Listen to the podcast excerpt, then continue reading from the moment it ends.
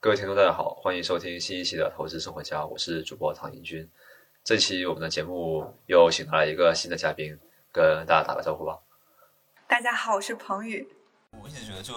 人生很大程度上是关系定义的嘛，就是你很难就是独立这种关系来那个来划分出自己，就是所以怎么说呢？所以好的关系就很重要。对，嗯、呃，所以我看你当时写的，包括你跟你这个小莲，还有你跟你父母，他们对你的包容，我的一个感受就是，人如果没有爱的支撑的话，是很难在黑暗当中走得太远的。所以就是有这种爱，然后给你包容，然后等待不催促你，然后才会让你，就是让你现在变成一个这么温柔的人。对，我我以前其实也是一个不太好的人，就是不太比较暴躁，或者是比较不太理解别人的一个人。就比较尖锐吧，他们就说我比较尖锐，觉得我慢慢的就是，可能也跟那个前额越发育，这二十五岁不是前额越发育差不多，没有那么激烈，然后他们就会觉得我有一个，就是他们觉得我的变化是发生在一瞬间的，就是我的朋友会觉得啊，在这今年的上半年还觉得我是一个特别特别尖锐的人，然后有时候我也会经常你会看到我在那个留言里面怼那些粉丝嘛，然后不也不是粉丝啊，怼那些喷子的那些杠精，然后。他们就会觉得就是有点像以前的我，但是其实现在我在生活中，就到某一个时刻，可能就那一瞬间，突然就觉得我变成一个特别特别的，就是比较能包容别人的人，在一起就比较舒服了啊。嗯，但我是觉得你当时就是你性格，如果说比较暴躁，其实我觉得是可以理解的。人在身体特别痛苦的时候，真的是没有办法很平和。对对对，你这个说的特别对。嗯，而且是我觉得这种感觉你在理解啊。而且我是觉得那个也是一个人有攻击性的表现吧。如果没有那个攻击性那个过程，就硬要自己变得平和，其实也是很难的，就是没有办法做到的。我记得以前就史铁生他写过一个那个就是中学的课文，他不是夏至截瘫的时候，他对他母亲特别暴躁嘛，其实就是然后。其实就是人，你人那个就是特别痛苦，然后你就会去，你无法面对这自己嘛，然后你就会去攻击那些爱你的人，对，因为你知道他们爱攻击他们，可能那个他们是就是会伤害他们，但是你是你觉得是就怎么说呢？是安全的，就是他可以让你安全的伤害他们，才能接得住。嗯，就是我现在慢慢的就是情绪平衡，然后大家的那个也整个家庭的氛围也会变得积积极很多吧。对，我我的一个感受就是，嗯、确实是。我逐渐有点理解，说你个人改变，其实你的周围的关系就会变了。因为我就之前也会觉得说，我与我父母的关系有一段时间是很紧张的，尤其是我与我爸有一段时间很紧张。但是后来我就自己做做了一些改变，我发现这个关系好像就变了。对，是的，而且就是你关系改变之后，又会反过来影响你。它这个是一个就是互动的过程。而且我觉得对方其实变化并不多，只是我心态改变了，我好像就是更能看到。很多东西了，很很多时候关系给你的体会，其实是你的那个很多是你自己的投射。有时候就是你自己变了，然后你看东西的角度就变了，然后你会，然后对方，然后你变了，然后对方对你的那个投射也会改变，然后你就一个循环。我我对我还看到你在朋友圈，不不，你的那个公众号，你回回信，那个粉丝就是说他那个什么跟腱断裂，然后他说跟你比起来，我这都不算什么事儿，但是你说，嗯、呃，就是。生病无大事，你说每一个就是那，就是每一个人对那个个体那个事情都是很重要的，所以我就当时感觉你那个感受是非常细腻的，就对自我有非常多的认知才会讲出这样的话。因为因为我觉得是这样，就是你生活里面你你不能说去比较这种说你你的痛苦大还是我的痛苦小，这种是一种很那种量化嘛，很那种就很工具人那种那种 K P I 嘛。然后，但你其实对于那个人来说，对于比如说他就可能今天可能路路上丢丢了个钱包，或者是跟女朋友分手，或者是怎么说跟女朋友吵架了，这种小事对他来说也是真真实实的一个痛苦啊。有时候就是并不并不是说比你那个可能你你那个一只眼睛失明的痛苦会小很多，他那个感受其实是差不多。我就总觉得我们这个社会老是用一些东西去衡量这些东西嘛，就是哎，你的比我痛苦，我的比你痛苦，这这很多东西感受的东西是不能比较的，它又不是一个什么量化的结果，又不是 G D P 啊什么之类的，对吧？又不是 K P I， 你就是拿这个，就是不是我们这社会老是用有那种工把人当做一种工业品去衡量一个零件，像有什么啊，你的合理的什么健康的一个体重就是有个 B M I 指数啊，对吧？然后啊什么都有这种就是。啊 ，B M I 指数就是那个体重除除以那个什么身高的平方那个东西啊。嗯。但是你不有一个范围，然后你在这范围内你就你就正常，然后啊我就疼痛，然后又分什么十个等级，然后再某某某个等级啊，我就比你痛啊，或者是比你难受。但我觉得这个就很不很就很不像人，就没有把人人来看。是的，觉得非常粗糙，然后你把自己框在那个那个框架里面，然后去对照，这不是我觉得人不是这样的，情感也不是这样的，但是很很细腻的。对。对，呃，就是它是一个很主观的东西，它不是一个能客观拿出来给你量化比较的，对吧？对对。因为有些人会觉得说，为什么这个人遇到这点事情就自杀？可是你对于你来说可能小事，对于那个人来说就天大的事啊，对啊，是就是他没有办法，就很多抑郁症不都是吧？他就是对一些可能正常人能接受程度范范围的事情过度敏感。但你说他那过度敏感就不对吗？对吧？嗯。你说他，他就他他就实实在在的痛苦啊，实实在在的这种抑郁啊，对吧？对。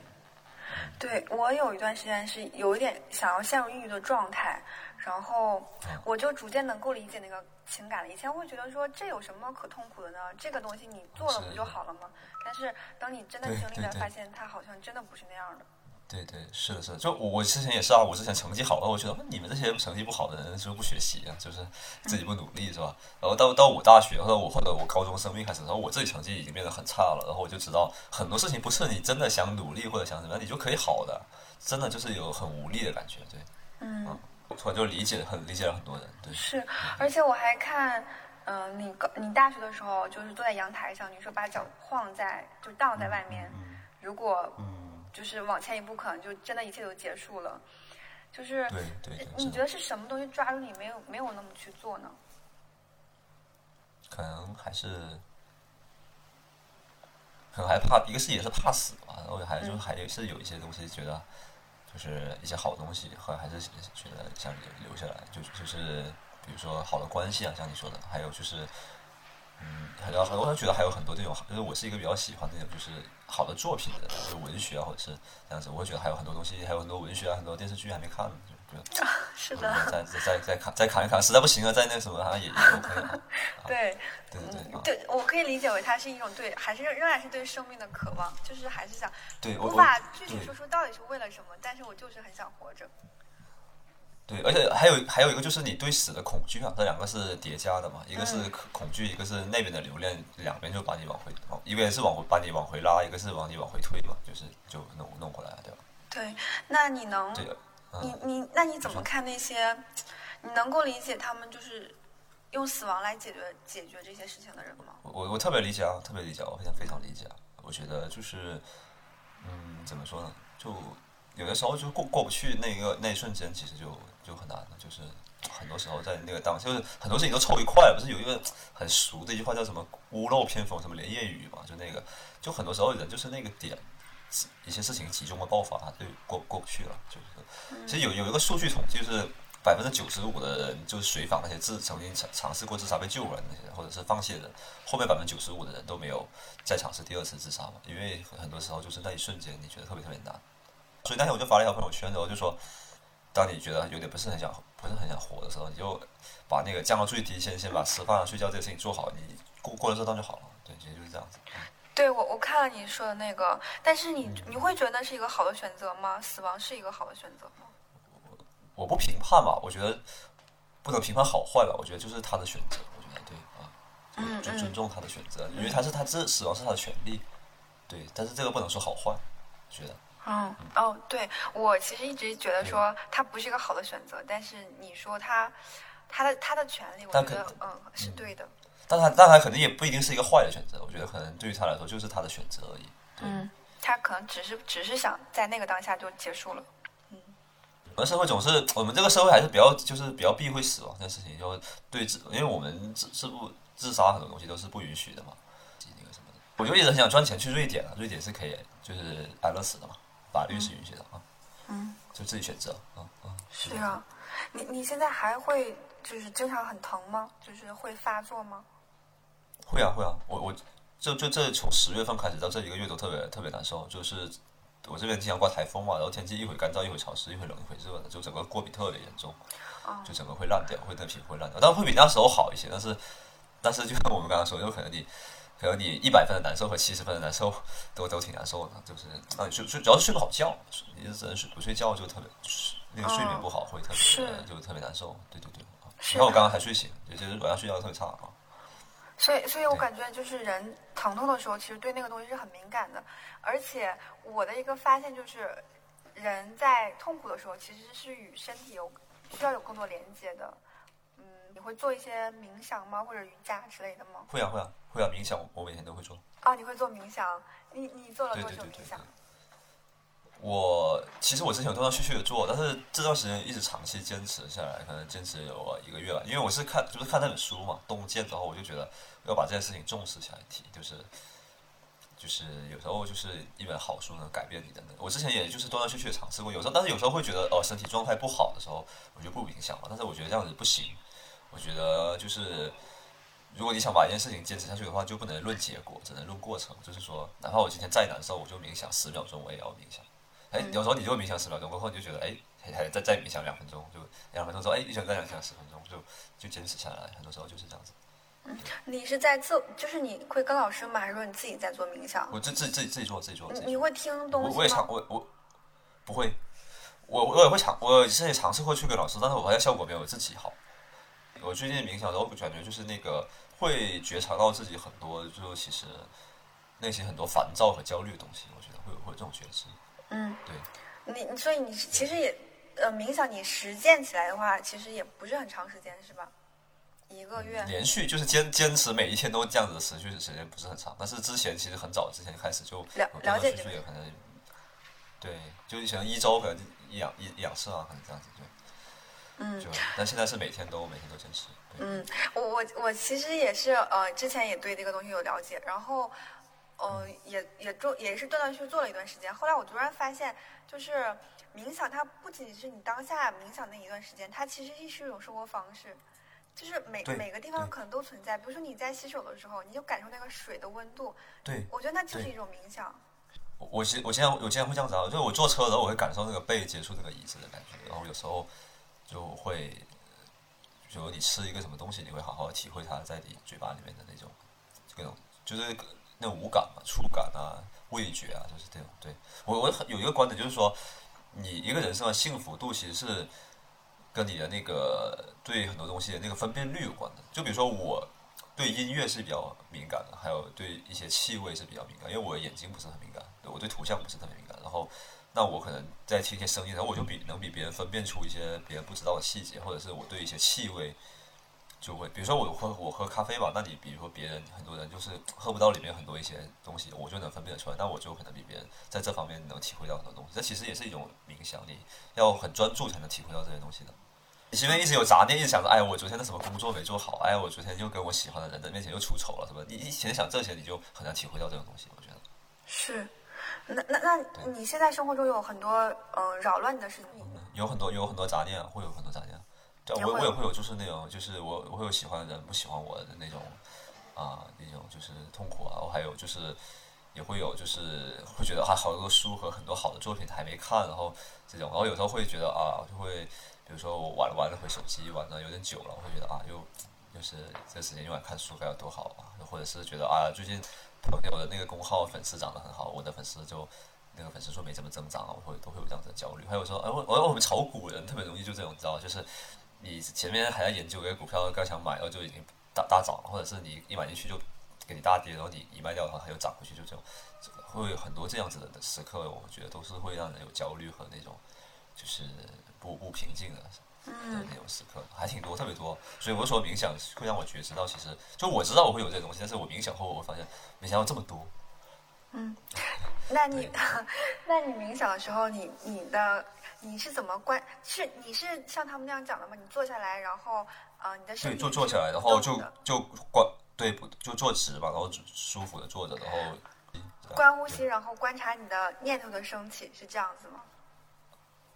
啊、嗯，就就是念头升起的时候，就会把就把它拉回到观呼吸这件事情上，但我不会去注意那念头是什么。嗯嗯，你觉得你你你擅长这个事情好吗？擅长啊，还还也不算擅不擅长嘛，就我我不知道这样算不算擅长，但是我觉得这个这个体验我是很好的，我但我不好定义说这个是不是叫擅长，擅不擅长也不重要啊，反正你就有用就行啊。对对，嗯，那也不是一个比赛或者是去赚钱的东西，就觉得擅不擅长就那样吧，我觉得还行，就起码没有应该不算不擅长吧，就还还可以。嗯，那那所以你做了一段时间冥想，是有感觉好像跟身体有更多连接，有感觉痛，对，有有有疼痛有减少吗？呃，会觉得情绪会好一些。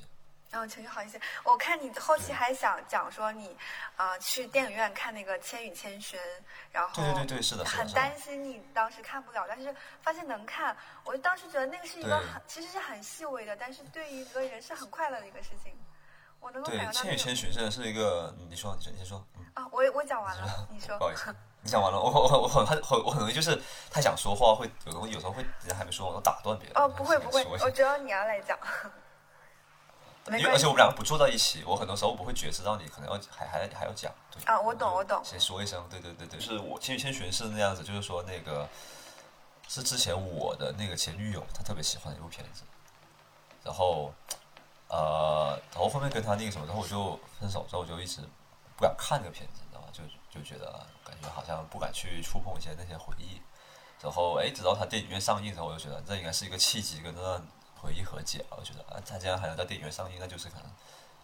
天意吧，那我就去看一下，就觉得还真的是能享受这种去电影院看电影的感觉，真的很好。因为很久很久，因为怕担心怕眼睛嘛，然后很久很久都没有去电影院看电影了，然后然后当时我是综合我的整个那个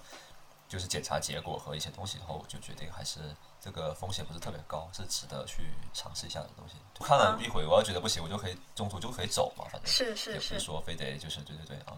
所以你那时候其实对你的身体其实有一很大程度的了解了，所以你自己就知道我可不可以做这件事情。久病久病人都这样子，就生病久了都你会慢慢对自己身体有个把握，有时候也不是那么听医生的话，有时候就是你自己知道自己的身体，嗯、做长期的觉知啊、记录，对对对啊。所以我的一个感受就是，我感觉就是人生病的时候，其实是与普通人要对自我有更多的这种怎么说纠缠和联系和和解。对。我我自己是，我自己最最近不是在看一本书叫《生活黑客》嘛，嗯、就是，因为他就讲里面一一种生活方式，就是说你要把自己当成一个就是，呃，当成一个试试验品，就是你要各尝对自己的各种身体啊、思维啊去各做各种尝试，而不是去吸那些所谓的教条的东西。就比如说我可能医生对我有一些建议或者是怎么样，然后我自己有时候就。呃，为了自己可能一些欲望或者是什么，我就哎，我就可能不是那么想听医嘱，那我就做一些尝试，我可以从那个小范围的开始尝试一下，哎，反正没事，我就慢慢的在，就把自己当成一个实验的对象，嗯，这是一种，就是也是一种生活，我还觉得我还是在生活里还蛮多这样子的一个这种时刻的，我是我也是还蛮遵从这种就是生活方式的。你像我们投资就特别需要有这种独立思考的东西，就是人家说什么我我不信，我自己要去研究搞搞，对。然后拿自己来当实验品，对吧？对对对。嗯，这个你说到投资，我就想到，其实我看的并不多，其实我对这个东西其实很不了解，但是我就看，包括张小雨老师他讲投资，还有你看你那写的东西，嗯、我就发现，嗯、呃，尤其是做你们这种有点风险投资的，好像是很多东西都是建立在对自我认知、对自我了解上，好像是跟人本身是有很大关系的。本就是可能乍一看它是一个很。怎么说是一个知识，但是好像在实践当中是一个你与自己的关系的这种感觉。对，是这样子的。这个你这个说的就特别特别的好，就是我跟张双宇老师有一个很相似的观点，就是投资到最后其实就是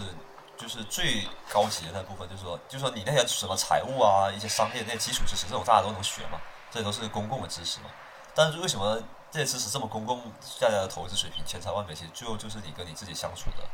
这个水平是不一样的。嗯，到高级的状态下，你就是投资说到底就是跟你自己的关系，就是所以说白了就是，当我们成为一个更好的人的时候，你的投资水平才会提高。嗯，是，那那嗯，我能理解说理解成是因为你有这样的经历，所以你对自我有更多的觉知，然后才会嗯、呃、使你今天可以在你的这个方面做得很好。我我觉得我觉得肯定有这方面的原因，肯定有这方面的原因。还有一个原因是，还有一个原因是，还有一个原因是因为我身体不好，然后我很多事情都不能去做，我很多就是我喜欢的事情我都不能做了。就我能就我我身体的话，我首先我以前我特别喜欢运动，我现在运动都不能做。然后我特别喜欢可能去旅游，现在很多的旅游我特别不方便。然后，那么然后我可能我用眼的那个时间也非常有限，那我这个用的这个时间我就会。来干嘛呢？那我就会好好的，就是只能去做那种可能你瘦下来，你喜欢做事情就那么几件，那你可能你就把时间和精力什么都用在上面，反而你就能做到那个什么，反而是更专注了一些。对对对，就那像就是打一个可能不是很恰当的一个例子，就霍金嘛，你知道吗？霍金，嗯、霍金他为什么物理搞得那么好？他他原来是一个其实就是了解他的过去的人，他其实是一个兴趣爱好特别特别广泛，而且特别就是属于那种就是比较嗯怎么说，有很多那种练习的一个人，就是各种就是他比较那种。自我控制能力比较差，结果他生了这个病之后，他发现他那些事情都做不了了，他只能搞物理，然后而且他不得不把物理搞好，因为他如果不搞好，然后他就下半辈子就没有办法有其他手段去谋生，所以他反而让他聚焦到物理上。他其实原来有特别特别多兴趣爱好，而且是那种典型的坏学生，什么各种酗酒啊、吸毒啊、各种打架啊，跟别人各种就那种那种人啊。嗯，对我觉得有多少有点像，对，有点像啊。我觉得就是，我觉得你们。这种情况给我一种感觉，就是虽然那个身体被困住了，但是思想好像是更加的、更加的，就是敞开，就觉得某种程度上来说是这样子。因为有时候自由是需要一些限制，对你如果是完全没有限制，其实是另外一种不自由。是的，是的。所以，那你同意他们就是人们常说的话，就是当一个事情它来的时候，可能是一个比较丑陋的包装，但是当你耐心的把它打开之后，它里面是一个礼物。你你你同意这个话吗？我同意啊，我同意。就是我有有一个，就是我很呃怎么说，我很那个，我很尊敬的投资人吧，就是巴菲特的，他就说过，就是呃，世上只有两件事情，就是除了那个，除了就是重大的疾病或者是你的至亲离世这两件事情之外，其他的事情。长期来看都是好事情，就是它开始的时候可能不是好事情，嗯、但是它长期来看都会让你更强大，因为它都不是什么事儿。是的，对。对，但是我其实站站了其中一项，就是反正是有有一个就是我还喜蛮喜欢的一个思想家叫塔勒布嘛，叫纳西德，他就他就说就是他他写一本叫《反脆弱》嘛，他就他就说就是你杀不死你也都会让你更强大。是的，是的，我我我我有听过那个他那个一个理论，就是当时我在听一个就是讲比特币的课，当时我觉得这个理论真的挺神奇的，就是在波动中会让你变得更厉害。我觉得啊，这个就是我们人生的这某些东西。嗯，对，是的。嗯、那你现在能够很好的去解释你身上发生这些事情吗？你会不会有的时候也会在想说，为什么这些事情发生在我身上？嗯，就解释啊，就是运气吧，就随机性啊，就是什么？因为大家总会说命运，那命运是什么？命运其实就是随随机性。嗯，就是你总在做这世世上这么多人，他总会有人会遇到这个事情，就是没有什么道理。是的。对，我我现在就会问这种问题啊，就是说，哎，为什么凭什么是我的？就是这其实是一种人类理解世界的一种认知偏误，就是说总觉得一个事情是有原因或者有什么理由，那其实没有理由。对，有有一句话叫“天地不仁，以万物为刍狗”嘛，其实就是说你这个世界其实是随机波动的，所以你这个就你就波动到那上面了，你就没有办法。嗯，这是命运，对对，你就接接受就好了，对对对，你不用去问原因。所以其实这样很多就是这这投资投资也是一样啊，就很多我觉得这个对投资也是有很大的启发。就说你投资，很多人总是涨啊跌，会去找一些原因嘛，总是解释一下。哎，之前涨了就说什么啊，就是那个涨了就说哦疫情，然后大家要政府要印钱，所以要刺激经济，所以涨了。然后那如果跌了就说哦因为疫情要打击经济，所以就跌了。那都是同样一件一事情，为什么涨跌都可以解释为疫情？嗯，就是人爱爱找理由，就是没没有理由啊，就随机波动的嘛，没有理由，嗯、涨跌没有理由。对，其实其实我觉得有些事情，很多事情你正着说也可以说圆，反正说也是可以说圆的。对，但我们总是需要一个理由，就是如果没有一个理由，我们就很难受。对，因为人不能接受命运。对对对，很多人就是不能接受命运这个事情，就是不能接受命运就是随机，这太太太太太残酷了，或者它不符合人类那种认知的那种认知的那个规律，就是你。没有原因，这个受不了，对，就解释嘛。嗯，我我我觉得你刚刚讲那个，就是我我觉得很好，就是随机性，就是能够接受这个观点的话，就是会少很多痛苦，也会少很多的，就是说为什么是我这种疑问吧。可能就来了就接受了。我觉得可能接受这个事情是，嗯，或或者换一个词就是臣服吧，对这些东西一种臣服。对对，就是你要接受接受命运嘛，你接受这种东西，你就你获获得自由。你不接受，你跟他对抗也是没有用的。就很多人总是不信命啊，就中国人特别爱讲的什么人定胜天之类的东西，就是这都是一种虚妄，我觉得就是没有认识到自己的渺小。是的。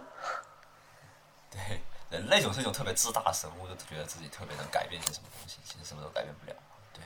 嗯，我觉得那个时候，在我很小的时候会有这种想法，在我高中的时候，我觉得自己可以，我觉得自己可以很行，什么都可以做得很好。对，这这个其实也是，这个其实也是就是进化给你安排的。如果人类不这样的话，那可能这个基因也不会传下来。就人类如果很谨小慎微，觉得自己特别弱、特别什么，那很多尝试他不敢去做的话，那他可能也没办法去找到食物或者找到配偶了，对吧？嗯，对对对。哎，嗯，你想再回回到那个你看那个《千与千寻》的电影了？你看完之后是什么感觉呢？你对那个你和小莲的关系，你有放下吗？终就就就终终于看了，就觉得，嗯，会会觉得有一部分就我说不好的一个东西，就是可能跟他就就被治愈了，就觉得把把一个东西一个东西给一个那个一个结给解开了，我觉得就是这样子。嗯，就你们关系的某些部分就放在那里了。是这种感觉吗？对对，我就觉得终于把这个看，就是我已经可以看去电影院，就是好好的看这个电影了，就不再觉得它，呃，去刻意强调它某些象征意义或者是一些心结上的东西。对，就是一个电影。嗯，我想说，就是那个小莲，她其实陪了你很长一段时间，而且那段时间还是你比较、嗯、对我最最严重的时候，对对最严重的时候。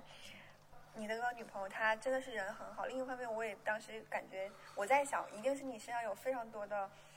东西是让她想要留下来照顾你，觉得是你是值得这样做的。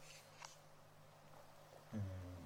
也有可能，但是这个就不好不知道了，就觉得可能也是有，肯定也是有，不然的话，不然你两个人也不会在一起嘛，互相吸引的地方可能。嗯、呃，所以你是怎么看待你你自己？就是你你觉得自己是个什么样的人呢？你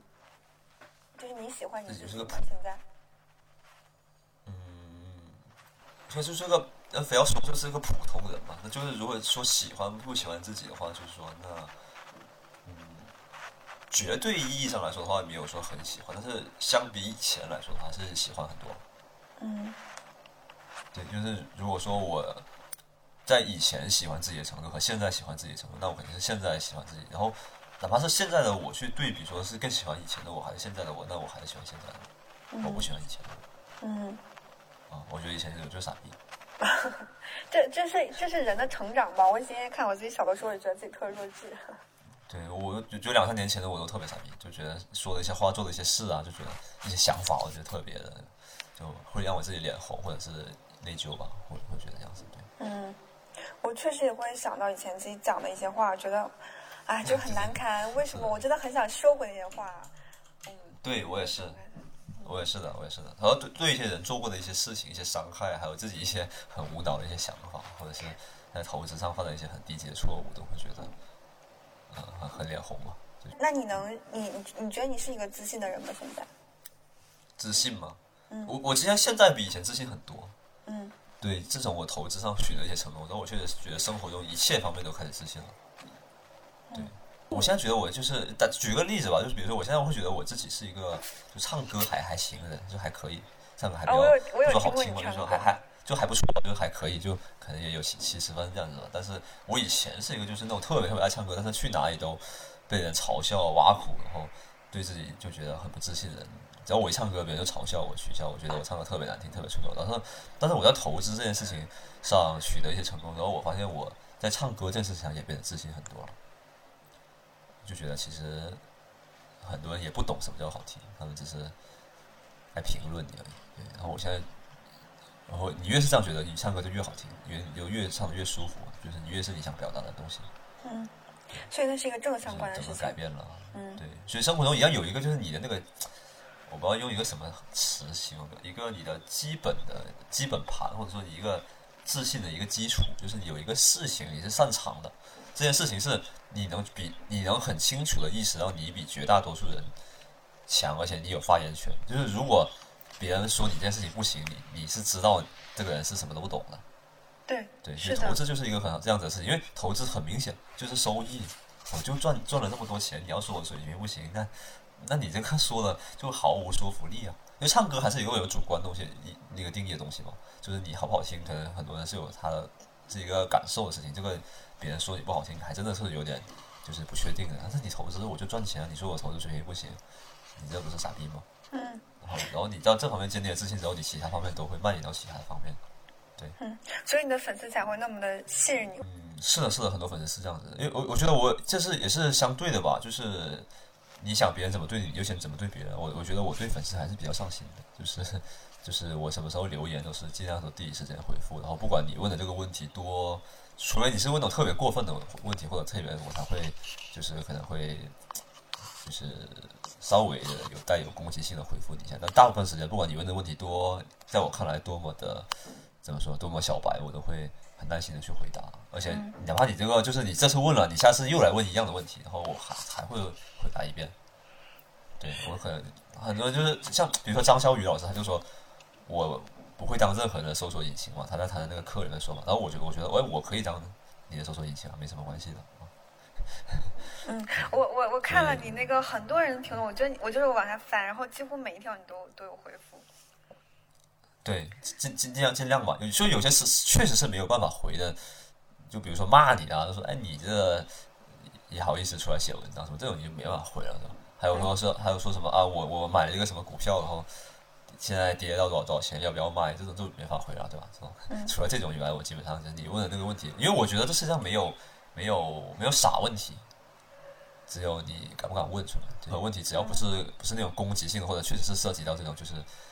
呃，就是我你要问我一个你的股票能不能卖这种东西是不合规的嘛，对吧？嗯，你不会觉得对这种问题以外，我觉得都是都是值得回答的，都是值得。你不会觉得对方是伸手党吗？其实有很多问题的话，如果他真的很想做，他看你的文章，其实是很多问题是可以有答案的。呃，我觉得他来问的话，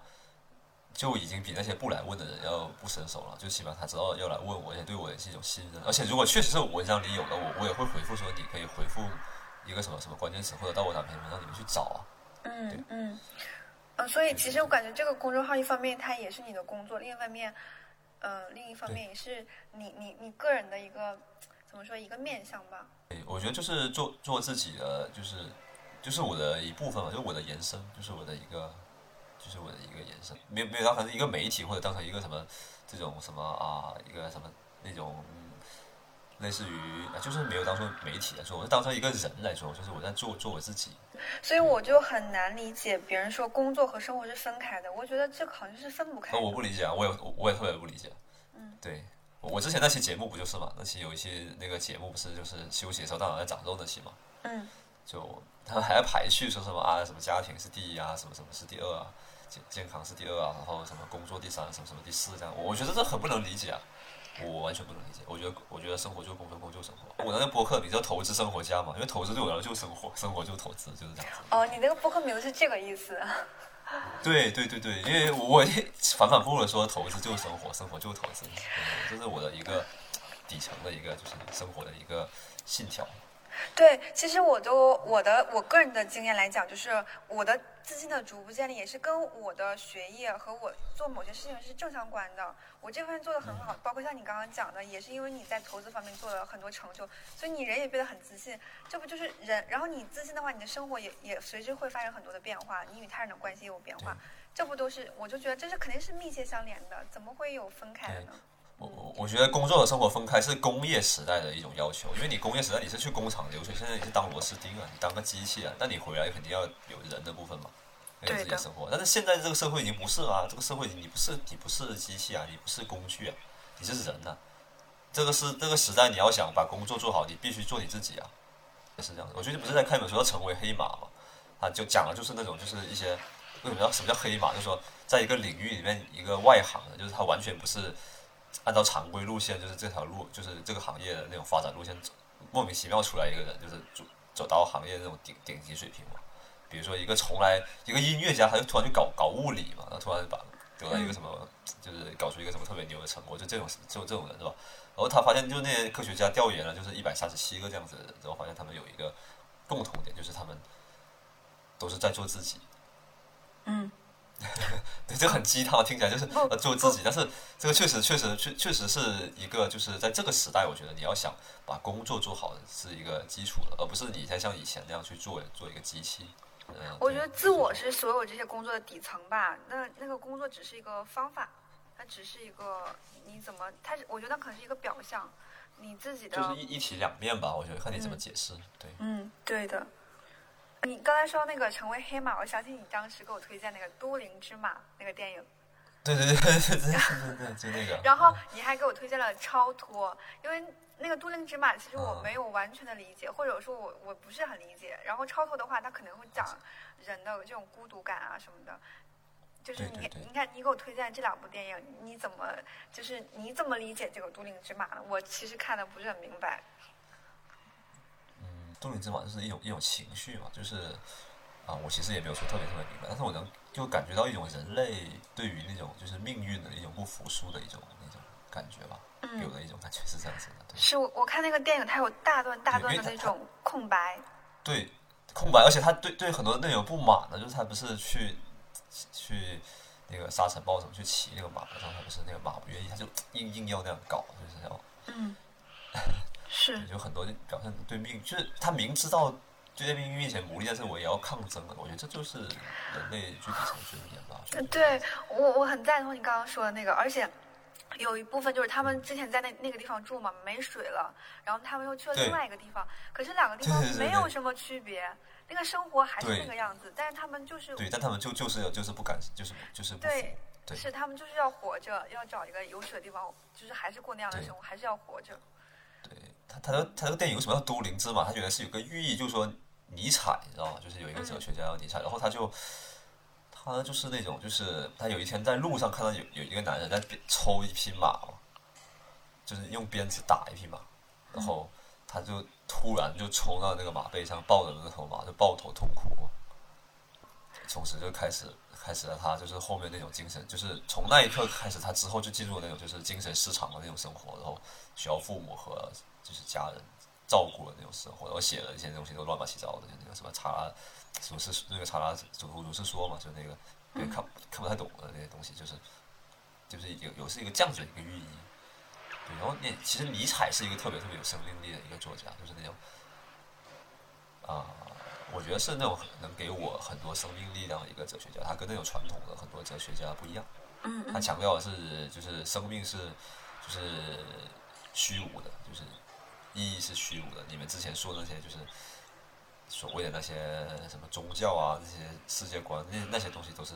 就是虚无的，都是你们讲了一些没有意义的故事。那那他说什么是有意义的，就是人之为人的那种生命力量。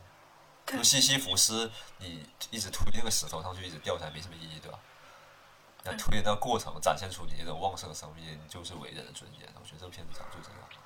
我特别同意你这样讲的，因为我常常有这种，就是有的时候我在很多很多人群，比如我在车站的时候看那么多人群，然后或者我走在某个城市的那种高楼大厦之间，我就觉得。就是我们人类在玩的一个游戏，你知道吗？就是我们建了那么多东西，然后又知道了这么多的模游戏模式，然后给自己就是为了抵抗，好像在做某些有意义的事情，但其实它的本质就是，你想说它最后有什么意义呢？就是它那个没有意义啊。就是对，但是我就我，但是我又觉得说我们能够接受这些东西，而且你常常会说，我看到你常常会给给他们回复说，人生的本质是苦的。我觉得如果真的是接受了这些东西的话。嗯，我会觉得可能会对对生命会，我觉得会进入到另，就是可能会更有感知力吧。对，是的，我觉得人人生是分几个阶段。像我自己的话，一开始就是觉得，就是怎么说，嗯，开始是会去做一些你不得不做的事情，比如说你为了升学啊什么，就是别人嗯是社会或者别人对你的传统要求。然后到后面是到第二阶段，可能你又找到一些你。觉得更大的意义属于自己的意义，然后你比如说，啊、呃，你要去为社会或者做一些自己喜欢的事情，就是第二层意义，做你想做的事情。然后到第三层就是你就开始觉得世界很虚无，都没有意义。到到最后一层就是你觉得啊，虽然都没有意义，但是我们还是可以选择一个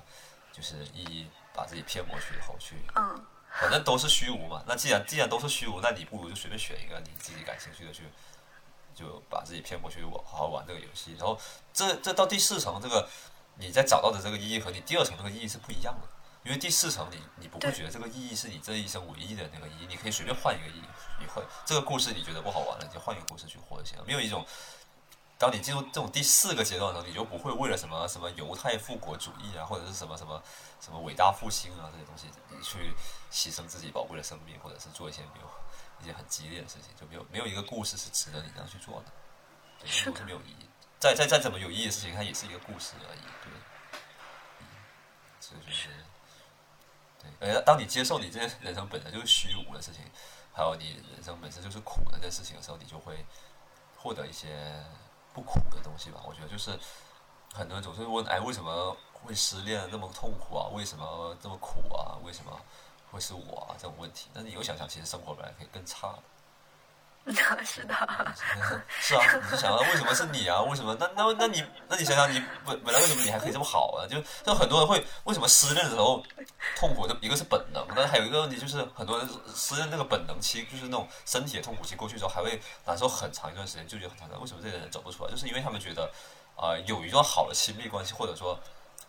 要要结婚生子，或者是亲密关系一直保持是默认状态，他们把这个当成默认状态了。哎，当你往下掉的时候，他就会觉得是痛苦。但是如果你本来单身啊，本来失恋啊，大家那种亲密关系处不好，这才是默认状态，这才是常态。你有好的亲密关系，你有遇到你合适人，但是你也幸运了，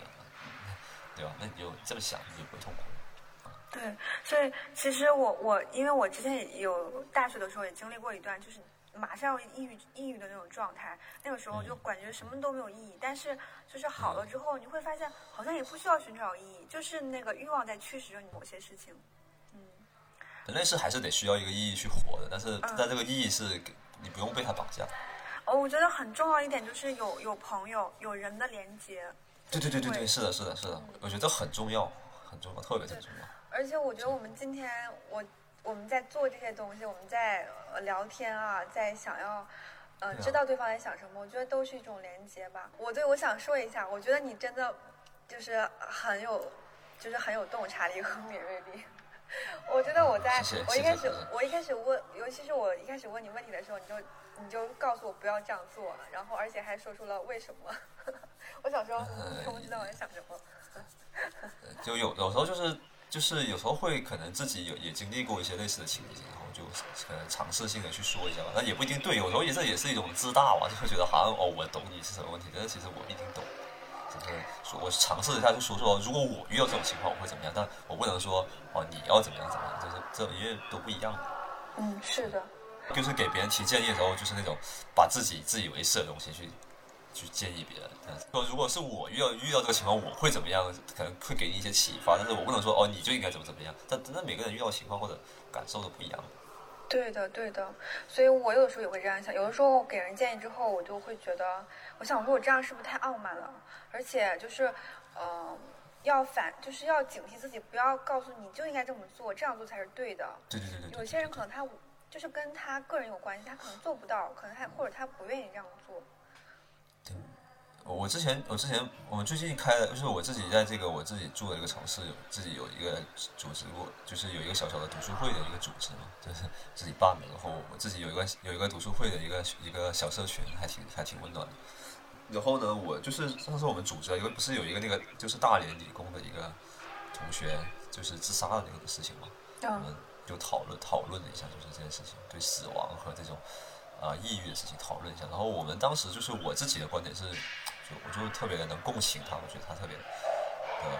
怎么说，挺可惜的。然后去就是分析一下他为什么会走上这条路嘛。然后，然后其中有一些就是那种我觉得特别傻逼的一些人，就是一些一些参加读书会这类活动的一些人，这人死了挺活该的，就是觉得怎么说是。稍微什么一下就可以，然后是他不够不够勇敢，不够坚强啊！对对对对对对，然后他会觉得说，哎，这人这这有什么好去自杀？然后像你说的时候，就会总觉得说，他会给那些人一个什么建议啊？说如果是我的话，我就会去啊、呃、什么找找朋友倾诉啊，或者是找心理咨询师啊，或者什么骂脏话啊，或者去什么超超市里面捏捏饼干啊，或者是什么啊？为什么这人不去这样做呢？为什么要死呢？这是很很看不起他嘛。然后还有就是。然后我们就引申讨论到，就是说，讨论到一个问题，就是说，如果你的一个朋友嘛，是那种，就是那种家里蹲，你知道吧？就是他说他就是我当时不太认同他的观点嘛，就当时有个人就质问我，他说那你有个朋友家里蹲的话，你你会你你会去就是你会去就是教育教育他嘛，让他不要这样子嘛。我说啊，家里蹲不挺好的，我就家里蹲啊，怎么了？然后然后他他说他说如果是我的朋友，我一定会痛骂他，然后我一定会告诉他这样是不好的。我说我心里面想，你凭什么？你关你屁关你屁事，又不蹲你家里，对吧？我就觉得很多人就是这样子，就是。会有一种就是自以为自己在过一种正确的生活方式，然后挨挨架去别人，特别怕我自己变成这种人，我就特别时刻有警惕的。嗯，事情是很多的，对，对所以我们也要接受，这世上就是很多这种。对，对我觉得其实他们那个人，就是他在他这样对待别人，说明他对自我的处理也是非常粗糙的，他肯定是对自我的对对对是非常不包容的。对，我觉得也是的。对他总是活在一些社会的标准里。嗯，因为我感觉很多人在讲话的时候，他都是理智在思考，你应该怎么做，你不应该这样，你不能有这种感受，嗯、呃，这样是不对的。而可是这些东西都是非常的工具性的思维，就就不是一个人应该有的思维。对对，我觉得他们已经被那些工工业化的体系的这种教教育和这种社会体系所异化了，他们已经不是人了。是的，所以有的时候我常常会受到这种困扰，就是有的人告诉我那样做，我就很痛苦。但是一开始我我会觉得说，是不是我想的太多？但是后来我慢慢觉得，好像真的不是，就是。对，我说很多时候我们要去谈谈一谈，或者是体会一下感受，而不是在逻辑上去进行一些说教或者一些推理，这样会让人很异化。对，而且我也觉得说，有的时候我不知道你看没看，前段时间有一个西北农林一个女孩儿。是什么？呃，这个好像不太能展开，反正我不知道这样能不能在这里。我我说我我们俩聊吧，如果不行我就把它剪掉。你可以剪掉啊。对，我可以把它剪掉。就是那个女孩，她是在西北农林读大一，她在高中读大一，然后她就是跟很多人就是约炮，然后她可能最后就最近那就是这个事情出来之前一个月，她就有点想要卖淫，这个就是已经开始接客了。就是她发了很多她的文字，讲她与这些人约的这些过程和她家的经历，就是他的父母，反正就是家里面家庭很痛苦，他有点抑郁症。他讲他，嗯、呃，与那些男生，他的文字真的太美了，我真的我复述不出来。嗯，我我读两两句他说的那个，他讲的真的很好。我之前有有读过一个，就是一个叫木子美的作家写的一些，那个很早之前的写的，他写的特别美。对，他能把这这些事情写的特别的美，然后我去就是我就觉得哇，这写的这些。就是通常意义上的人理解那种色情的小说，写的怎么这么美？然后我就研究了他的背景，我发现是哲学系毕业。是，而且你你看他这样讲，我觉得这个女孩真的好聪明。她说，那个铁饭碗就是那个他管这个人叫铁饭碗，就是这个人就是好像是应该是包养他，给他钱花。他说铁饭碗一直和我讲着鼓励我的话，嗯、就好像我一时觉得自己还能重新开始一样。你看这就是他感觉就是他知道自己无法开始了，然后他说他也被自己展现出来的善良所误导，一刻不停地扮演起圣人的角色。我看着他长篇大论，他并不让人反感，我应该有点感动。我就觉得她真的是很聪明的一个女孩，对，她她很有觉知，我觉得真的话就就这什么应该呀、啊，然后什么看起来这些都是，就是她有一种那种冷冷的洞察，在自己那常在他们两个人之间，上面还有一个她在那里，是的，是的，就是那样的。然后她还说，因为她还她是女孩嘛，她谈了一个女朋友，她就说她跟她那个女朋友在外面、嗯、就是在街上，他们两个就是亲吻嘛，之后那个就是卖鸡蛋灌饼的阿姨、嗯、看着她和她唇齿相依时，紧皱眉头和疑惑的眼光，他说我在心里得意的笑了，他说有人打破羞耻心爱我，有人会在与我分别时忍不住亲吻我。我就觉得这个人他的就是他对爱的这种渴望和感知力是非常细腻的。对，文字很明显就是很有很有那种体会吧，写不出来，对，很美。然后就很多人就我看有人骂他，就说他真的很好，说他不道德，说他不要脸。我就觉得如果就是什么事情都用道德来评判，就会减少很多对人的这种观察。我觉得这些人都活得很痛苦啊，都活在那种工业体系里吧。我觉得真的没有当过人嘛，然后也没有体会到美吧。我我最近不是也是去看一个那个就是皮肤科的医生嘛，然后他也是那种五十多岁的一个主任，然后他就他可能情绪有点不好吧，然后就看我就就我一个人来，然后也没有其他病人，就跟我讲他就是前段时间遇到的一个病人，就说什么一个二十多岁的一个女生嘛。跟可能跟一个五十多岁的人一起来看病，然后可能看皮肤科，可能也是看某些方面的病嘛，然后就说那个女生叫那个男生叫就是叫爸爸嘛，然后他就让他他觉得当时就很想吐，很恶心，然后我就觉得你那医生干嘛呢？神经啊，这不是很正常吗？对啊，我就觉得这是社会充满了这种对人的这种就是用标准去把人当工具的这种攻击，我觉得很很很残酷的。对，我觉得是我自己也遭受过很多这样子的东西，特别特别多。从我初中开始就是体育不好啊，就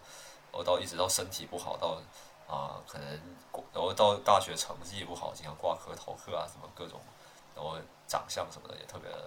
比比较不好吧，就外形不是很好，然后都被别人当成一种怪物啊或者是一种东西。我看你照片挺好的呀。就是，就反正就是，谢谢啊，就是，那就就是就是别别人别人不这么觉得嘛，就是，对，就是大部分人不这么觉得，就是，嗯、我我我一直都就是活在这种活在这个体系之外，我就觉得就是对对对，特别开心的一句话啊，对。呃，我我就是感觉很，我感觉很多人就是社会达尔文主义。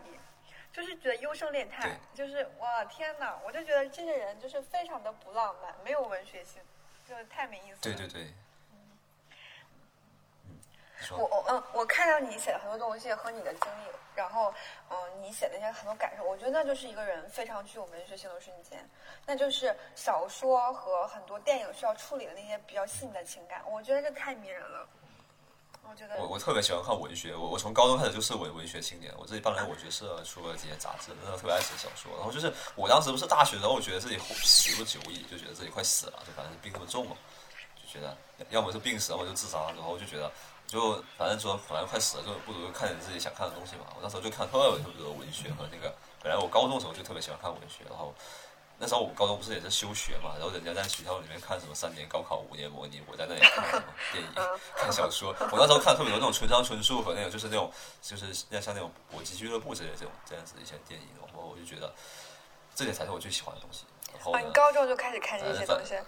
对对，我高中都特别喜欢看村上的，但也会看《盗墓笔记》这种嘛。但是但是慢慢的开始接触一些就稍微高级一点的东西，就是对，然后会觉得说，哎。这些才是我真的想看的东西。那我既然反正也活活不久了，那我就看点自己想看的嘛。然后我后面发现，当时还还会有一种内疚，就觉得人家那同学都在学什么那些什么什么光纤通信啊，什么什么什么电电路电电路那个设计啊，然后我自己在他妈看什么村上春树，看什么挪威的森林，然后然后然后呢，我觉得自己特别内疚。然后还有同同学找找还有还有那老师会叫那同学过来说我、啊，说你这样不行，你不能逃课，你不能老是看这些东西，然后要要积极，要你要去找工作，要去呃上课啊，就做实验什么的，才对得起父母，对对得起自己啊，什么这种，然后。我我就觉得，反正我也活不长，我也不理你们，对吧？然后，但是我现在，但是但是心里面是内疚的，一边看一边会觉得自己好像在浪费自己的生命。然后，但是但是现在回过头来看嘛，就是到现在这个节点看，我觉得这些东西才是对我投资、对我工作和我的人生最重要的事情。我之所以能呃能做把投资做得那么好，很大程度上就是因为我对文学啊、对自己和对人性的这种理解，呃，这恰恰是文学让我建立的，我觉得是这样子的。你刚刚讲他们说的话，我就感觉压力好大呀！我感觉是就是想把一个人修理成一个社会化的东西，就是你不能这样，你要回回到正轨。我对一个小孩子，我我觉得他，对对对，是的，就从我从我从初中开始到到大学一直都是这样子。然后他们就会觉得说，嗯，他我觉得他们是不能接受一个自己跟自己不一样的东西，对那种美好的美美好而跟自己不一样的东西，他们会特别特别的恐惧。对，嗯、所以他们他们就对这种。不理解就会用暴力，或者是用各种暴力、冷暴力、热暴力各种来去表达他们的这种恐恐惧。其实他们才是弱小的人，对，因为他们不能接受美。我我其实我特别喜欢，我们最近读书会不是办了一个童话的那个活动嘛？然后我我就特每个人会分享一个自己最喜欢的童话。我最喜欢就是丑小鸭的故事。我每次看丑小鸭的故事我都会哭。丑小鸭不是一个什么屌丝逆袭的故事，不是一个什么努力就能改变命运的故事，是丑小鸭它本来就是天鹅呀。对的，他不是努靠努力，他本来是天鹅，所以他因为是天鹅，所以被鸭才被鸭子欺负啊！正因为他是天鹅，所以他才被鸭子欺负，因为鸭子不理解美好的事物，所以你你只有你是你是天鹅，你就必须承受这些东西，你才能你就是因为你太美了，而这个世界上大多数人都是不能欣赏美的，但他们都会去摧残美的东西。每次讲到这里我都会有点就是有点泪目啊，就是我不对你刚刚、嗯、你刚刚讲我也觉得哇真的是很好哎。对，很多人会把它当成一个什么努力就能逆袭的故事，其实不是的，而是一个本来很美好的东西，对，被被社会体系所打压，然后各种欺负和残害，然后最后在痛苦中成长成自己的自己的一个故事，我觉得是这样子。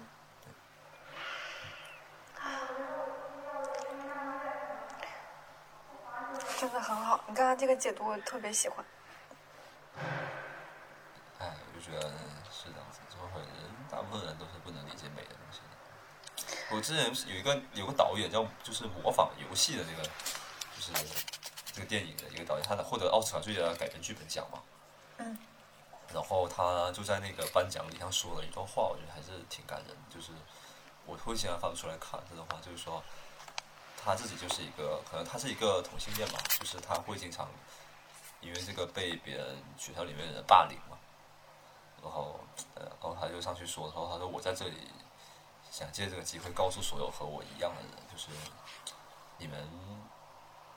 并不是错了，你们只是怪异而已，只要请你们保持怪异，然后等你们有一天，就是咬牙坚持吧，等你们有一天。也像我这样站在这样子的位置的时候，请你们也像我一样，告诉通过这种方式告诉所有人，保持你们的怪异，对，你们就是最好的。嗯、天哪！把这些传递下去，就觉得就觉得就是会泪目，就觉得是，就是就是其实并不孤独，对，其实就是。可是可是这样的人真的好勇敢哦，他需要付出很多很多的决心和和和毅力啊，好勇敢，我觉得。对啊。那毕毕竟你是天鹅嘛，那你不不就得多受点苦嘛？对，而且我就是，哎，我我，而且我我觉得就是，毕毕竟毕竟你是一个天鹅，你你也不可能你也不可能做做个什么变性手术变成鸭子，对吧？对吧？你想想，你你要你要按照这个逻辑，你说一个一个同性恋者，他要去满足社会的期待的话，他不是得做手术改改变他的那个什么什么化学阉割，这不是很残忍吗？对于天鹅来说的话，如果丑小鸭变成个鸭子的话。或者是那是多么残忍的、多么悲伤的一个故事、啊。嗯，可是复杂性多美啊！为什么？我就觉得人就想要单一。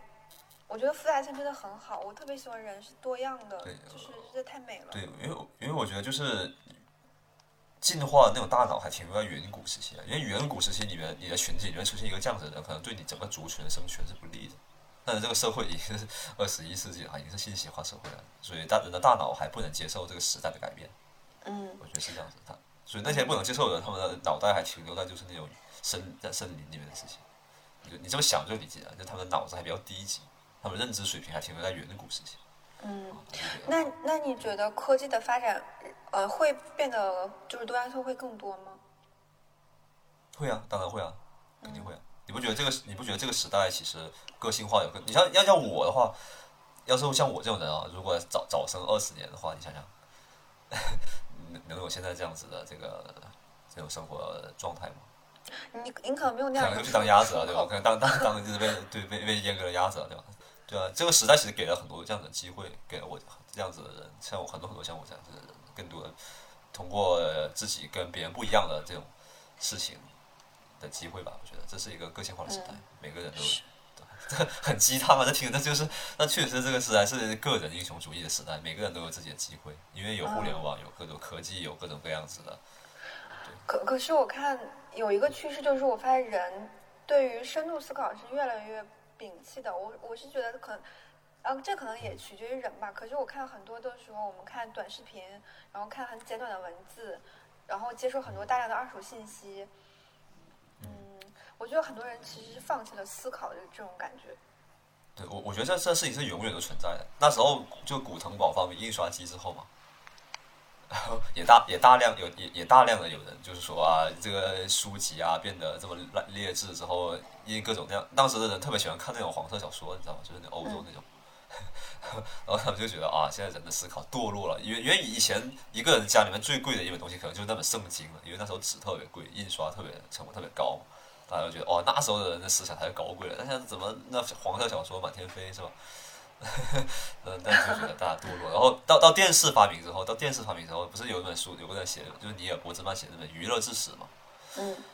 然后说哦，电视会让人的这个就是整个思维变得非常的浅薄，非常的就是完蛋了，就这种。还有不是有个小说叫做《美丽新世界》嘛，就是赫胥黎的那个，让你舒舒服服的就对对对对对。回到这个时代也一样会有人说哦，互联网、抖音会让你的短视频会让你的这个，但是永远都会有这样的事，但是永远都会有独立思考的人，永远都会有。就是你，如果你本来就是一个不独立思考的人，就是哪怕没有这东西，你也不会独立思考。你这什么时代都会都会有这样子的声音，什么时候什么时代都会有这种不不思考的人，或者说绝大多数人都是这样子，但永远都会有利用这些东西帮助自己思考的人，我觉得都永远都会有。所以，所以科技永远都是两面，但是你永远要看到好的那边，我觉得是这样。而且，呃，我感觉这个确实跟人本身非常有关系，就是那样一个很中性的东西出现了，然后每个人选择都是很不一样的。就是、对对对对对。我就是感觉我做了这么多选择，嗯，啊、就是冥冥之中好像就是有一个很本质的东西在指引我做这些选择，就是对，就是我也我说不清楚那个是什么样的东西。对，其其实就是那个本质，其实就是一种，就在我的就是从现在很多心理学和物理学人，人其实是没有自由意志，就是你在想做一件事情的时候，就是。我提前，我可以提前四五十秒就已经可以预测到你要做什么了。嗯，就是有一个你背后那一套，就是生物背后的那套啊、呃、运行的那套系统嘛，就是你那套大脑系统也好，或者是认知系统也好，反正现在说不清楚，但是肯定有一个这样子的东西在指引你去做这件事情啊。然后你每一个人的这这套系统都是不太一样的，然后。所以有时候，反正因为我是这套，就是我是这种科技发展的这这方面的一些受益者吧，那我肯定会就觉得真的是倾向于往好的方向去看待这些东西嘛，对吧？嗯嗯。但是很多人可能会觉得，就是你像前面我们也说了，很多人其实是不接受这种新的观点的，他们会觉得不就是很害怕新的事物，就哪怕有点一个羽毛不一样的鸭子都害怕的话，那就别说他们害怕互联网、害怕电视机了，对吧？那很正常，都是有的。我想，呃，我我常常会听别人说，比如说，呃，人之初性本善，然后有人会说人之初性本恶，就是我我不知道这个这个人他最后长成他那个样子是是什么，是跟他也可能也跟他家庭环境啊什么有关系。我我觉得这个这是可以看一本书叫《正义之心》，就是它它里面讲人的，对，里面有很多它它里面有一个很颠覆的观点，就是说，但是它这个是有很多科学依据支持的，就是说。人的那道德模块啊，就是判断什么是好，什么是坏的，这些就是你的道德那些是天生的，内置的。对，它有它有基因和环境对基因表达的影响共同决定。就是说，你基因你已经决定了一部分了，一大部分了，然后剩下的是你所处的环境对你这个基因表达的影响决定的，也就是环境也有一定的影响。但是环境你也不能选择嘛，反正。所以然后你。具备就是你到底是善还是恶，是完全不受你自己控制的，就是运气，有命运啊，是这样的。对，就是他你们就说啊，很多就是比如说你八，你大概八到十二岁的时候，你的那个你的口味就定型了，就是你喜欢吃什么东西就定型了。所以为什么肯德基和麦当劳里面都是再怎么小都要想办法放一个儿童乐园在里面？嗯。然后到了到了二十岁，你的那个。你的呃，你的一些，比如说啊，穿衣品味可能就确定了。到到三十，到可能三十岁左右，你的那个，你的那个音乐品味就差不多确定了。然后到四十岁，你的政治立场就差不多确定。就是它每一个阶段都有一个，就基本上不会改变了。就是那道德，这就是你的道德，你善还是恶，你对一个东西的价值判断，这些东西就是早就已经是。内置在你大脑里的东西了，对，是我，我感觉好像就是我不觉得是经历把我变化了，我是觉得只是我在经历经历了很多事情。对对对，是啊是啊是啊是啊，没错，就是你你本来里面就有这个东西啊。安娜，等一下，我这边来个电话，我得接一下。好的，没问题没问题，啊，你等我一下。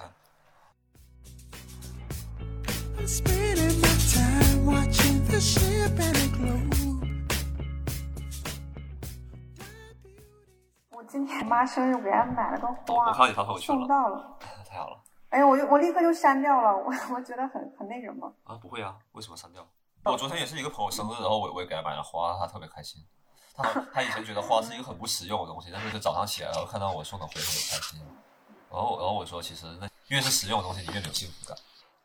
我我其实我为什么删掉，一个是我发那个吧，我跟我妈我们有很多重重叠的人，然后那些人就跟我妈发红包什么，我妈觉得特不好意思。然后另外一个就是我就感觉我发出去之后那个感觉就变了，就不是我跟我妈了，而是我我朋友他们回复我，然后就感觉就是好像变成了一种展示，所以我就把它删掉了。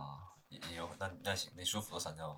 是哦，刚刚讲讲到哪啊？讲到你刚才说那个书了，就是就是那个道当正义之心嘛，就是说你说善还是恶的东西，其实是你的。一个是你天内置的模块就已经决定了，一个是你的这些模块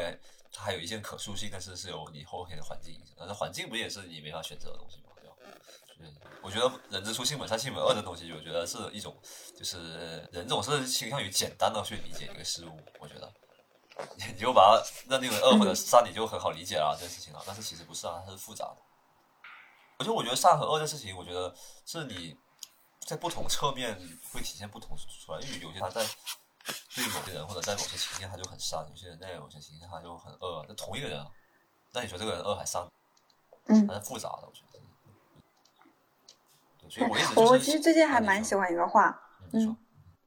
比如别人喜欢你或者有人会爱你，可能不是因为你足够好，可能是因为你足够复杂。啊哎哎，我刚才就很想说这个，就你你看你说之前我，我我哥想说的话，我就想说这个，就就是看一个研究，就说你一个人就一一个亲密关系啊，就说怎样子的亲密关系才是幸福的，不是那个人就做了很长很长很大的鬼路的那种研究，就发现就不是那个人的特质所决定的，而是你们两个的关系模式决定的。就说有个人，你你可能一个人的条件，就大家都觉得，哎，怎么样的人会好，就是一个是长得帅啊，有钱啊，对你好啊，然后可能还。能沟通啊，幽默啊，能共情啊，有趣啊，这些可能大家都找这种人，对吧？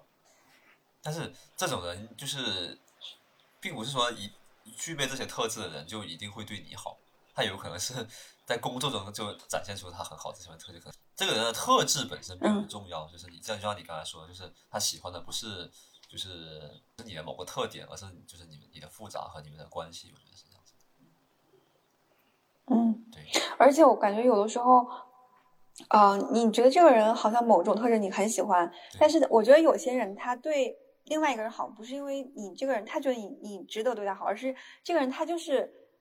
可能就是社会化的比较好，他就是很有礼貌，他就是对人很友好，嗯，所以这个还是很不一样的。对，他不是对对你因为你的某个特质而对你好，对，嗯，而且好像关系的话，其实我觉得呃，像包括从心理学角度来讲，就是很多是因为有创伤。才会被吸引啊、嗯呃！对，嗯、那个不是哎，简迪里简迪里不是说过一句话吗？嗯、所有的一见钟情都是病人相遇。嗯。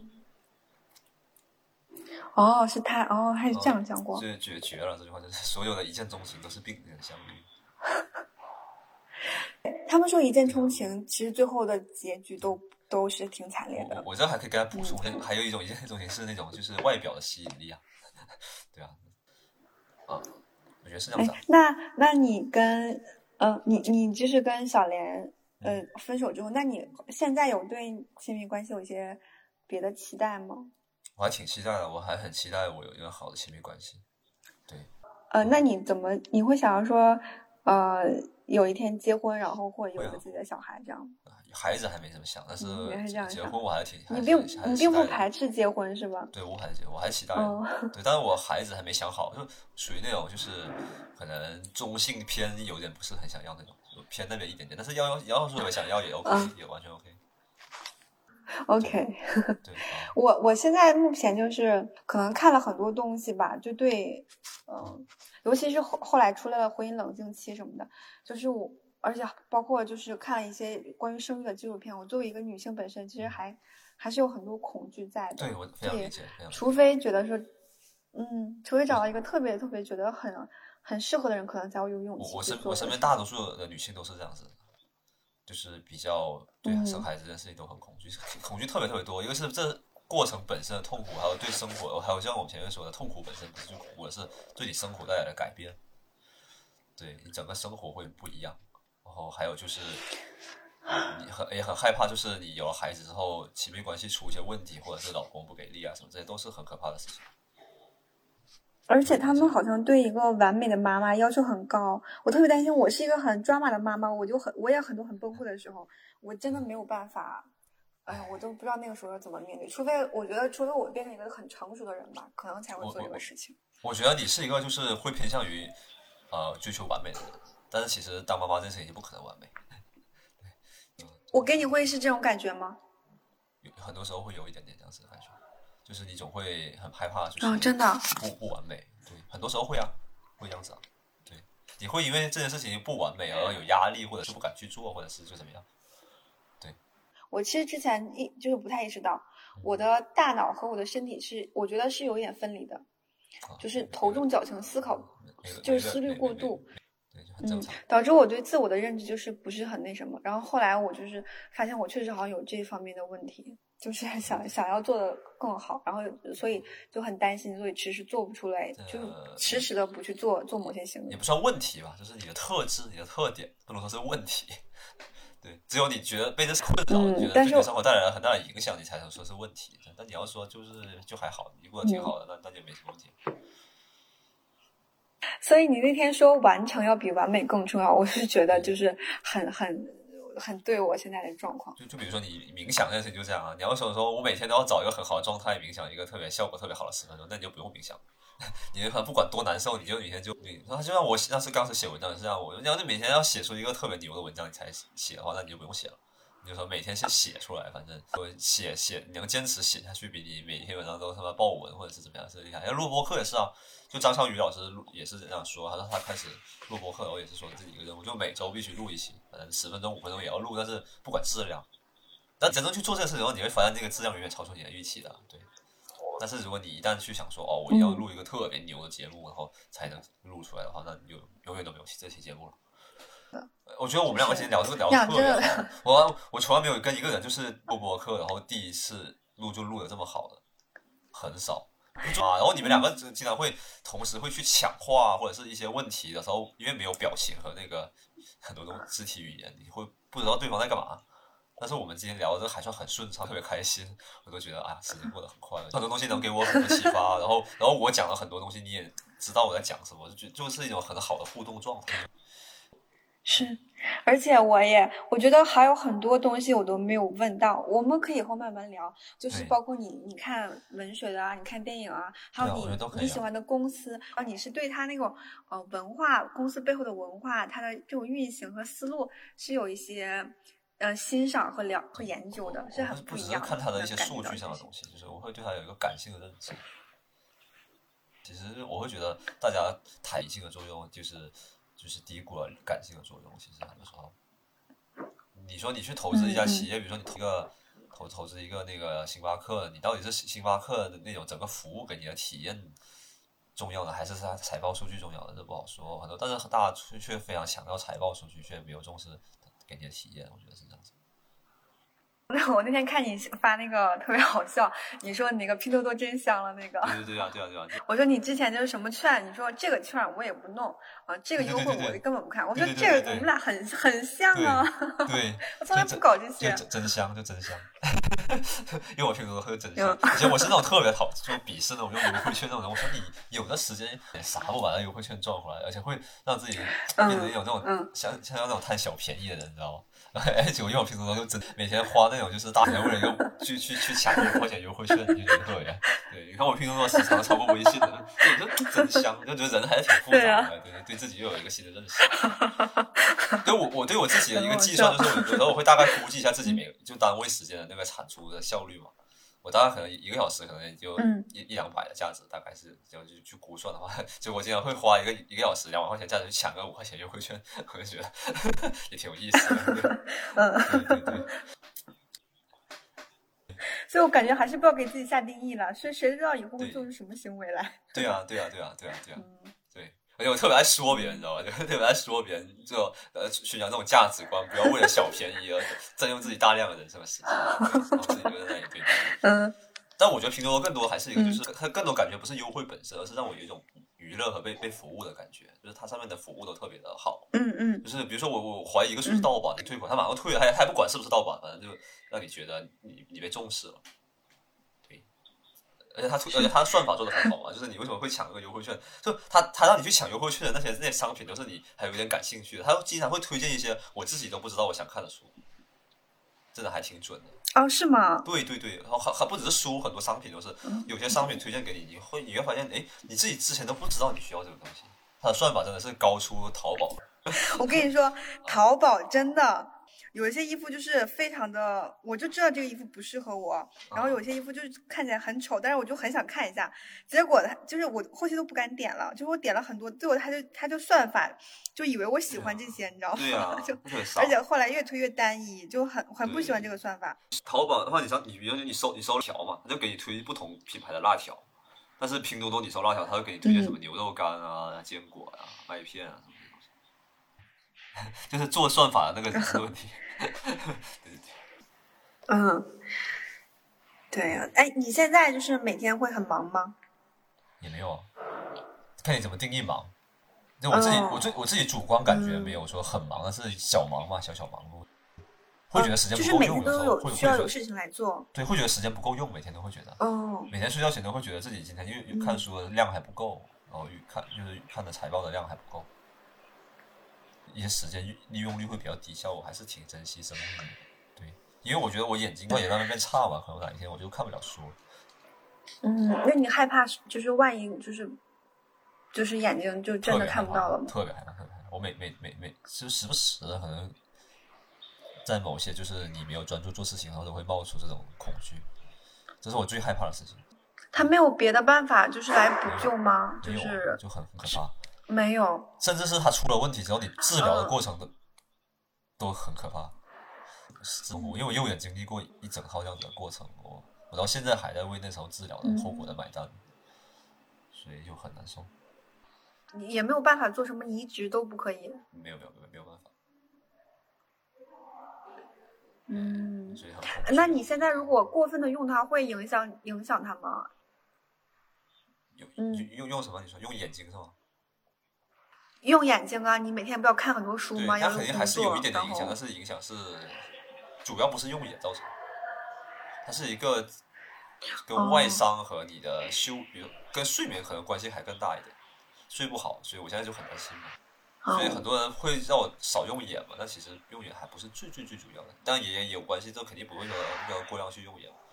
对，我通过写熬夜写书来排解这种就是郁闷的心情。你写什么书啊？就是。呃，写投资的，明年可能出版。我我要买来看一看，支持一下哈。嗯，对。而且我是一个特别爱自我伤害的人，就是、嗯、我觉得这是我的一种行为模式，就是当我得不到一个什么东西，然后我会通过伤害自己来试图让对方可怜我，然后来获得，不管是对家人、嗯、对亲密关系，嗯，感觉对粉丝也有一点点这样子。嗯。对你的身体有伤害是吗？对对对，但是我就不可自己也去做这种事情。嗯，我觉得是这样。我其实我能够理解你说的，而且我觉得可能只是程度不一样。我发现就是当我很在乎的人可能不在乎的时候，我可能就会想做出某些很极端，要么就是完全不理他，其实我是很受伤害的，要么就是确实是自己对对对其实就有有种杀你一千自损八百或者自损更多那种感觉，对对对对对对，其实确实是，嗯，我杀杀杀自己一万，然后杀杀别人五十吧。哎呀，天啊，好好好残酷的现实。而而且而且我是一个特别就是特别是能从这种痛苦中获得一种确定感的事情，因为当就是外界不受你控制的时候啊，比如说对方不喜欢你或者是一些东西不受你掌控，然后伤害自己，确定了让自己痛苦和让自己受伤是一件你能掌控的事情。你会从中获得一种确定感，嗯、这其实也是一种不健康的一种想跟自己相处的模式。但是我是能觉知到，但不一定说我觉知到我就能改善啊。但是就是，但现在这是一个过程啊。对对，至至少我现在现在通过这个漫长的过程，我通过这六个月的过程，我我感觉我慢慢的是比那段时间好。对对，是这样，知道和做到可能，你觉得我现在怎么了？而且你就已经讲出来了，嗯、你讲出来了，然后你也意识到了，我觉得那那下一步应该离得也不是很远了。是的，嗯，所以我觉得还是不要伤害自己。嗯，希望你早日可以不做这样的事情，我们都不做这样的事情。